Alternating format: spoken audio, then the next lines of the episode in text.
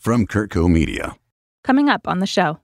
We have deep blue states and deep red states, and we have those purple states. But the fact is, within each of those states, we have a huge divide. So what you gonna do about it? That was Norman Ornstein, our special guest today. Well, today's a new day. Our country stands on the precipice of a new future. As we approach our paths forward, we can choose to either get bogged down in silliness and accusations, or we can drive aggressively forward and focus instead on building better lives for you, for me, for minorities, for poor, for the next generation, for workers and business owners alike. You know the expression, the enemy of my enemy is my friend? Well, we in America have a common set of enemies a virus, hunger, managing technology, unemployment, economic stresses, prejudices, and anything or anyone that desires to destroy our future. These are common enemies. So, therefore, all of us who want to win those battles, we are all friends. This is Politics. Meet me in the middle. I'm Bill Curtis. Well, we got a pivotal show today. Uh, our panel Ed Larson, a Pulitzer Prize winning historian, best selling author, a prolific lecturer. Ed, it's so nice to see you today. Thanks for joining. Nice to see you and nice to see Norm. Also zooming in, Jane Albrecht. She's an international trade attorney who fought for U.S. interests to high level government officials all over the world. She's participated in numerous presidential campaigns. Jane, nice to remotely see you too.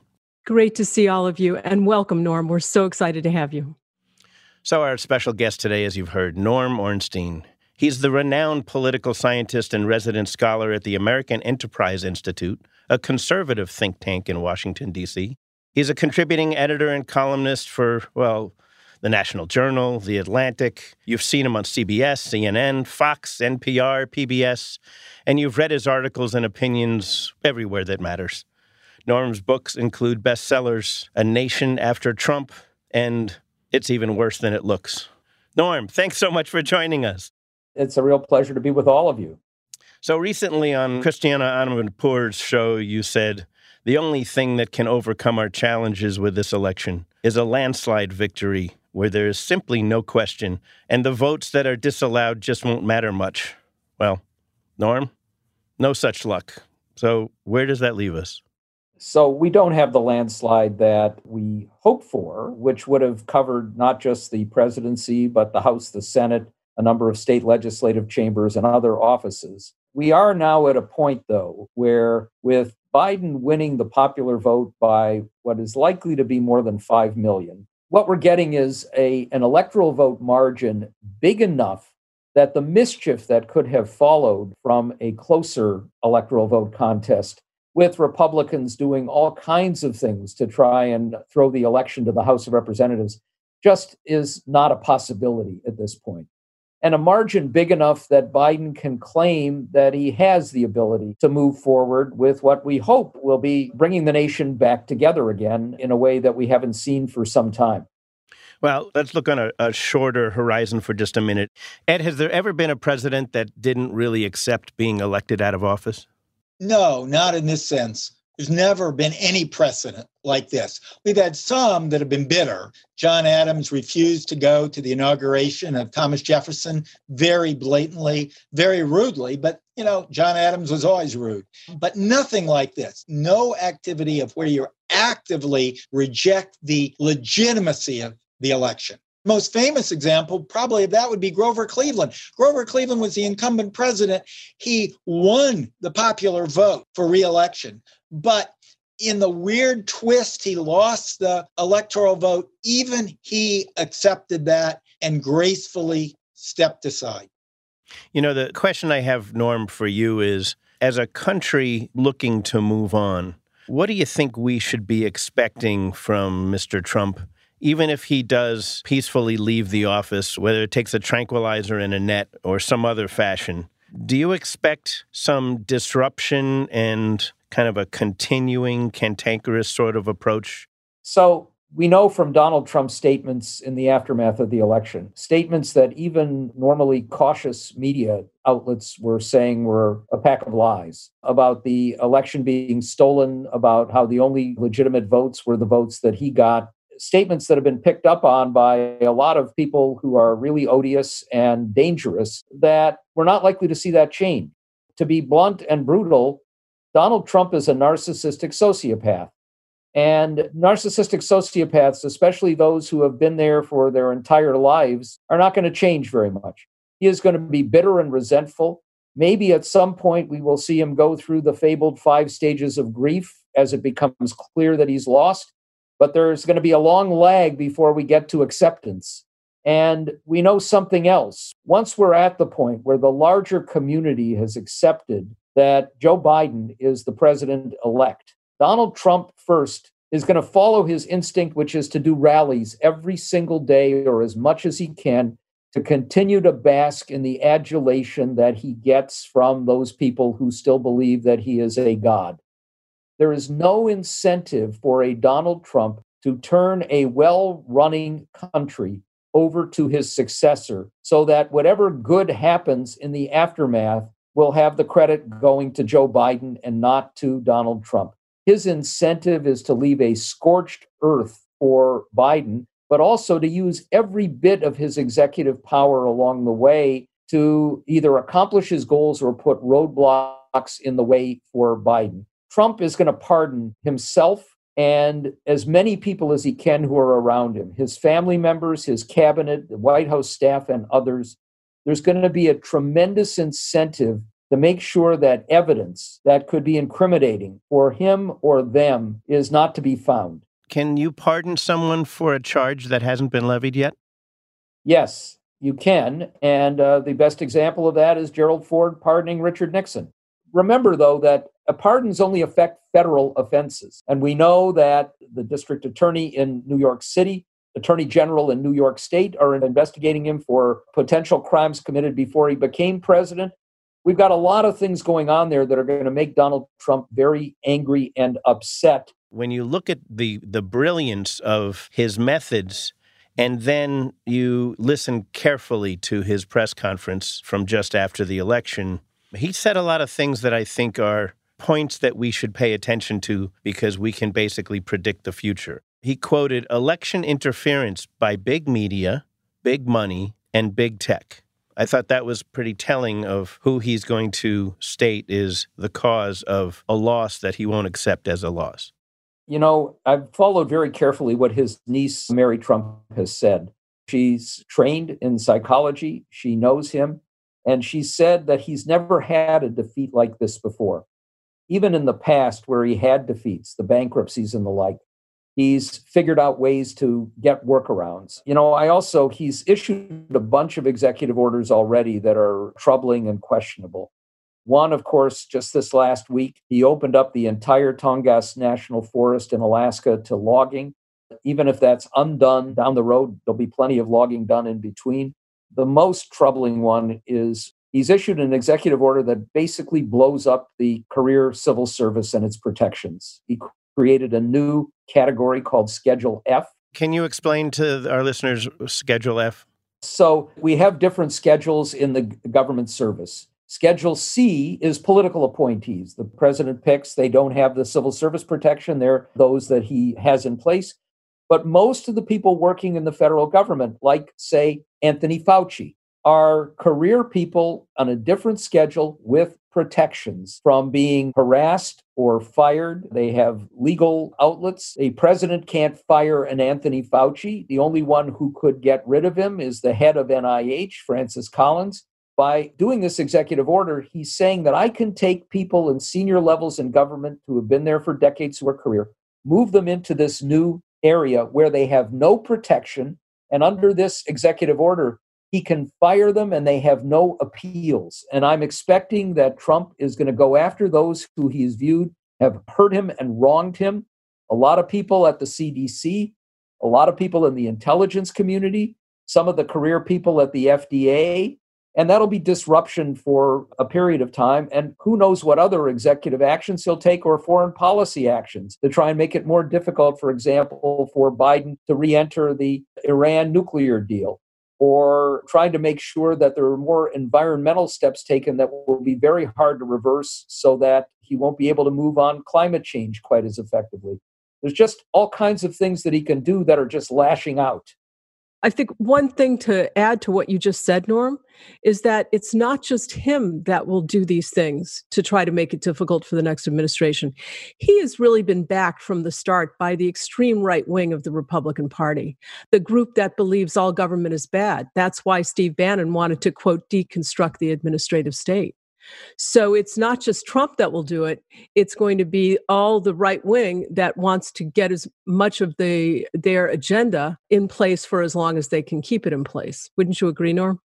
No, I think that's absolutely right. And in many ways, the most disturbing thing that I saw in the aftermath of the election was Lindsey Graham, still the chairman of the Senate Judiciary Committee, after having won re election, going on Fox and other places and basically encouraging disruption of the election and delegitimization of the potential Biden victory. If that's what we're getting at this point from Republicans in Congress, continuing to enable bad behavior instead of trying to put limits around it, I despair.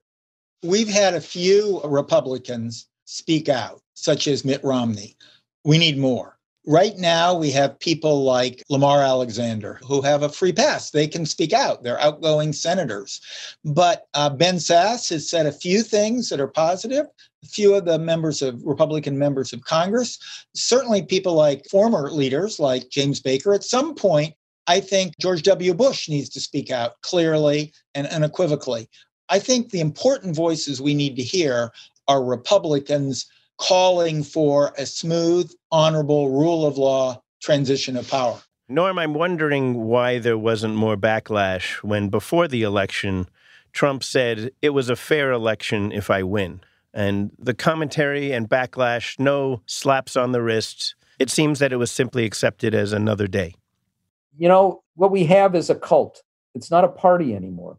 And with a cult, the fear of being shunned or excommunicated is powerful because so many Republicans in the rank and file out in the country still believe that Donald Trump is the most fantastic thing that's ever happened to them. Taking him on means that you are an apostate. I'm afraid that's the world we live in. And the only way I see a Mitch McConnell trying to stage an intervention with Donald Trump is if they believe that their future majority is in jeopardy because of the things that he's doing.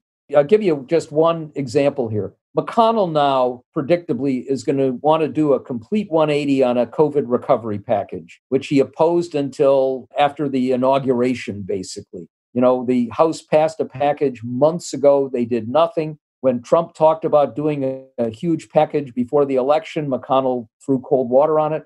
Now he'll want to do a package for two reasons. One is he'd rather have it take place when Trump is president so that Biden doesn't get credit for it. The second is to give him an excuse for not doing an ambitious package when Biden is president by saying we've already done that. And he'll try and get something done and water it down in some ways. It wouldn't surprise me that Trump now says, screw that. They all voted against me. Why should I do anything for them? And then you could see McConnell going to him and saying, No, you're not going to let that happen because it's bad for you, but it's even worse for us. You know, Norm, this being a show called Meet Me in the Middle, we have a lot of friends that are fiscal conservatives and social issue Democrats who actually have been somewhat excited at the idea that Biden would win the presidency, but the Senate would prevent some radical taxes that they're concerned with. So they feel like they're getting the best of all worlds. I'm wondering if you feel that perhaps that's a reasonable thing for someone like that to say. If your greatest concern is not getting the tax increase that Biden has put out there, which includes, of course, raising the top rate and raising the corporate rate, if that's the main thing on your agenda, then you're going to want a Republican Senate. If you're a fiscal conservative, however, that doesn't really compute.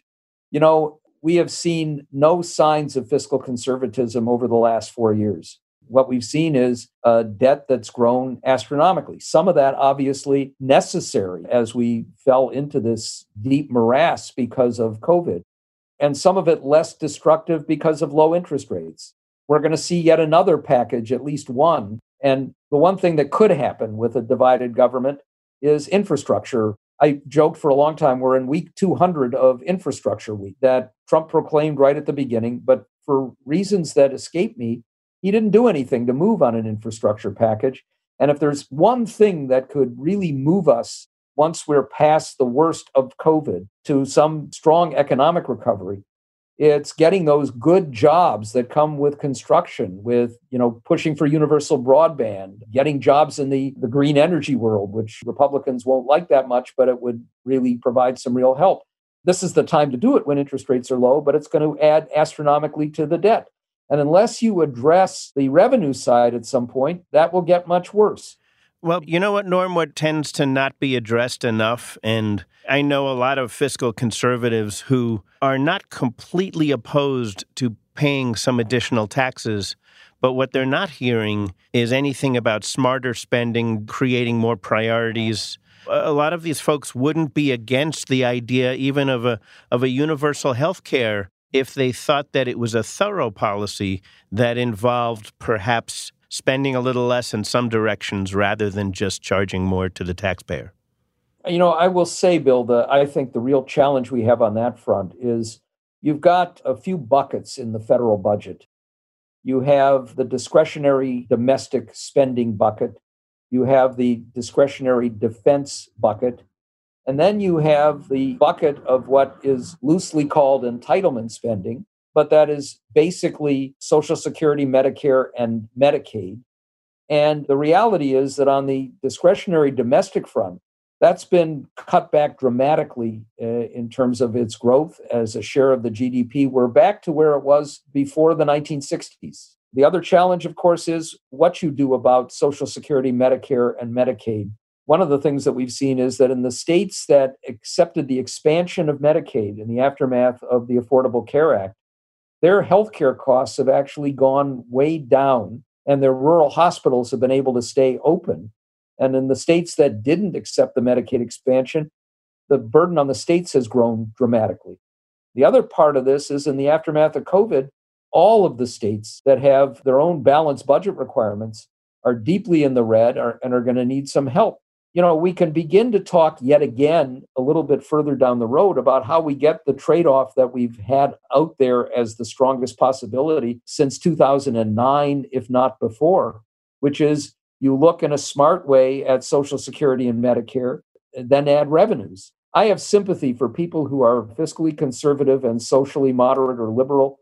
It's hard to find a place in the political system now where you feel those concerns being felt but those are ones that are going to have to wait a while. And remember, on the socially moderate side, we have a Supreme Court that is likely to take a whole set of actions that are going to leave people in that category extremely upset. And I'm not just talking about choice.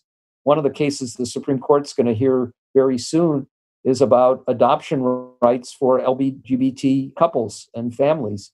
I wouldn't be surprised if they take a position that's not very favorable to those who are socially moderate or liberal they could revisit gay marriage, and they're certainly going to at least accept significant further restrictions on abortion. So we're going to see people who have that balance of views, which is in many ways reflects a larger share of the population, being disappointed on all fronts. We're going to take a break. We'll be right back with Norman Ornstein. On medicine, we're still practicing. Join Dr. Stephen Tabak and Bill Curtis for real conversations with the medical professionals who have their finger on the pulse of healthcare in the modern world. Available on all your favorite podcasting platforms. Produced by CurtCo Media. Welcome back with Norman Ornstein. You know, it's been said already that Trump, with his 80 million Twitter followers and his seemingly lack of desire to be known as a, a classy exiting president who might have accomplished some things for people who wanted him to fulfill his promise. But as he proceeds, one of the things that it's already been told that he's saying is running again in four years. Has any other president, Ed, in our past been voted out of office and then tried to run again? Yes. The most famous example, of course, is Grover Cleveland. Not only did he run again, but he won. He served one term, won the popular vote the next time, but lost the electoral vote and came back four years later and won. He's actually a fairly successful president. But there have been other examples of presidents who've tried. Teddy Roosevelt tried. He tried to come back afterwards. Ulysses S. Grant thought about coming back and trying. So there have been other examples, but certainly Grover Cleveland stands out as the successful one. When did this sort of tradition of presidents stepping down and not really speaking at all during their successor's term? When did it start that there was a tradition of former presidents basically retiring and saying nothing? That's more a personal attitude. People like Dwight Eisenhower just wanted to facilitate the next president and not get in the way. But there have been a lot of presidents over time who have remained involved and remained vocal. And of course, even your example of Obama, he's certainly been vocal in the last few weeks. So it's not necessarily a historical norm. Often presidents remain active. Another famous one would be John Tyler, who not only remained active, but he ended up becoming a senator in the Confederacy and he was a former US president. So he remained very vocal and active on the slavery issue. So, you know, it's been a norm that presidents have followed generally in part because of a belief that if, while they served, the former presidents had tried to undercut them, it would have made their lives more difficult. Jimmy Carter hasn't particularly followed that. And, you know, he's spoken out quite actively in ways that frustrated Democratic and Republican presidents at different times. But generally speaking, the modern era is one where, especially because presidents have had bigger bully pulpits and former presidents, they've tended to try and stay out of current controversies. I think Donald Trump is going to form his own media network. I think he is going to create a hyper right wing populist network that will have television, radio, and social media. It will position itself to the populist right of Fox he will probably bring over Stuart Varney, Lou Dobbs, Mark Levin, and some others. You know, if he gets backers, and he will have backers, you could buy any television network that has a broad reach on cable, whether it's the Weather Channel or another more minor one, or use OAN as it were, or even join with RT, the Russian propaganda network. He'll do rallies all the time, assuming he does not get indicted and assuming he can find a way out of the huge morass of debt that he's in, I expect him to be a major presence. When you look at a dysfunctional country where just short of half the country just showed that they wanted four more years of an arguably unbalanced and dangerous man because of what he stood for, not because of who he is. And, you know, even conservatives admit that he is, well, a bit odd. You have to talk about the dysfunction in our country where there seems to be such an overwhelming divide. The walls appear to be more between rural and urban and suburban America than it is or should be between countries. I couldn't agree more. I did find it very unsettling the level of support that he got after everything that he has said and done. And it does show that we have this tribal world. And you're absolutely right, Bill, that we have deep blue states and deep red states, and we have those purple states. But the fact is, within each of those states, we have a huge divide. The reality is that the economic dynamism of the country is centered in metropolitan areas where you have the infrastructure, the educational infrastructure, the workforce educational infrastructure, the communications and transportation infrastructures, people who are supple and can deal with the vicissitudes of a global economy Two thirds of the GDP come from those areas. And then as you move out from the cities and the inner suburbs and to the outer suburbs and to the exurbs and then to the smaller towns, you find this divide growing. And it's an economic divide and a social divide and a political divide. And then let me throw in another structural challenge that we have. Because people are moving to the states where there is that economic dynamism. By 2040, 70% of Americans will live in just 15 of our 50 states. That means that 30% of Americans will elect 70 senators, and they are not representative of the diversity of the country, much less the economic dynamism. Do you really think after Trump is out of office that the Attorney General of New York and Manhattan are going to have the political will to go after him in a serious, concerted way? Remember, they're from New York, Jane. If you're Cy Vance, the DA in New York, and you let Donald Trump off the hook in New York, you're in big trouble. So their inclination is going to be to go forward. And if I had to guess, my guess is they've got a whole lot of evidence of tax fraud.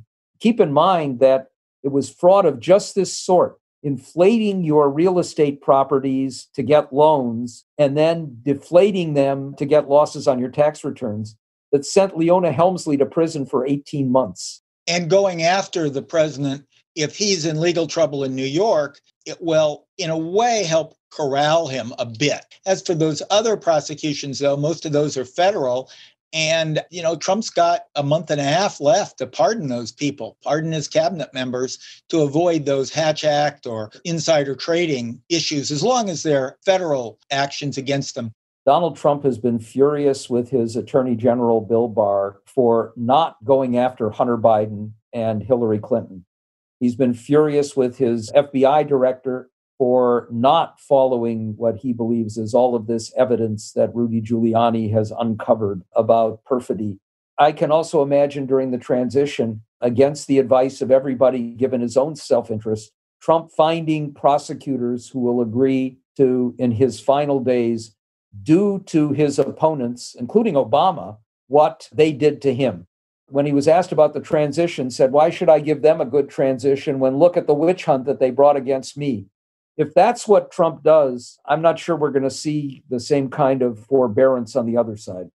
Well, he doesn't care how things look, so uh, uh, we have to keep that in mind. Yeah, I think the trick is, you know, with Biden, how much political energy is Biden going to want his administration to put into going after former political enemies? It looks bad.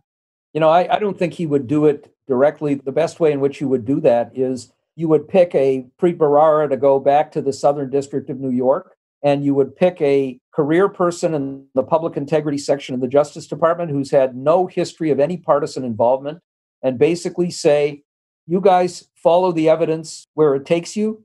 We are going to stay out of it completely. My attorney general will not intervene in the slightest way with any investigations. The Southern District has a reputation for complete integrity, and we're staying out of it. That's the way to deal with this your suggestion on the North Carolina senator is perfect because there you have something to hold over his head. And that's just the sort of dealing you have. And then you look around at other states that are similarly situated. Those could be key to bringing together the country. And that's what I think Biden is going to be committed to doing because that's, I believe, he thinks will be his legacy. And even more important, he's always been religious but he became so deeply religious with what's happened with his family and his and himself in his own illnesses and i believe he believes that he's called by god to save this country and to restore the soul of america and those people who say he's going to be run by the by aoc and the left i just don't think they understand joe biden having said that i should add you know i think you can bring republicans in in certain specific ways in, in any appointments. But I think this is not a time for a cabinet of a team of rivals. If nothing else, the Democratic base, and by that I'm not just talking about the progressive base, I'm talking about the entire Democratic base, is very much going to want to get, get a feel. We've put up with this for a long time. It's time to have Democrats rule the country. So I think he'll have room to do some of that, but not too much of it and not in key positions. Uh, you know what, Jane, though, being that we're uh, meet me in the middle before we wrap up, I'd have to say if it goes the route that's outlined by Norm, the country is better off. Norm, I have two questions for you before we run. One that was suggested by Jane, following in Chris Hayes' footsteps. You travel in areas in Washington that many of us could only wish or dread the idea of traveling in. You know people they talk to you. Tell us something we don't know. I've known Joe Biden since he first came to the Senate in 1973. And I had my own personal tragedy. I lost a son in January of 2015. Joe called me up two days later, spent an hour on the phone from his office and the vice presidency with me and my wife and my other son, gave me his private phone number, followed with a handwritten letter and I saw him at a White House Hanukkah party. He came over, made a beeline over to the two of us, gave us hugs, and whispered in my ear, I know the holidays are a really rough time. There is nothing that's more intrinsic to Joe Biden's character than the empathy that he has for others. So you know that, but I know it at a personal level. The second thing I'll tell you is that the team of people around Biden, including those running the transition, are as capable and tough minded as any I've ever seen. That starts with Ted Kaufman, who succeeded him in the Senate, who wrote the Presidential Transition Act and who is handling the transition. And they're, I think, going to be ready to go in a way that Obama wasn't, that Trump certainly wasn't, which is not just to have a cabinet lined up to be confirmed right after inauguration, but a large slew of the sub cabinet. It's a critical thing that most presidents don't do and have not done. What I will tell you finally is the Republicans I've talked to in Congress, large numbers of them have contempt for Trump. They see him for what he is, but not one of them has used that in any public fashion. First of all, our hearts go out to you and your wife for your loss, and we hope you'll come back and talk to us again because this has been an absolute honor to have you join us. So, Norm, how can people follow you? I'm uh, very active on Twitter. That's one way. It's at Norm Ornstein. Okay. Ed Larson and Jane Albrecht, thank you so much for being with us tonight. This has been spectacular. Until next week, don't forget to hit the subscribe button so you don't have to hunt around and find Meet Me in the Middle for next week. Thank you to our producer, AJ Mosley. Music for Meet Me in the Middle is composed and performed by Celeste and Eric Dick. The executive producer for this episode is Stuart Halpern. Trump is not going to go quietly, but we as a society can decide to come together. And when you listen to some of the ideas that Norm laid out tonight, you realize that we do have choices. We do have ways that we can come together. We do have ways to have a better future. See you next week, everybody.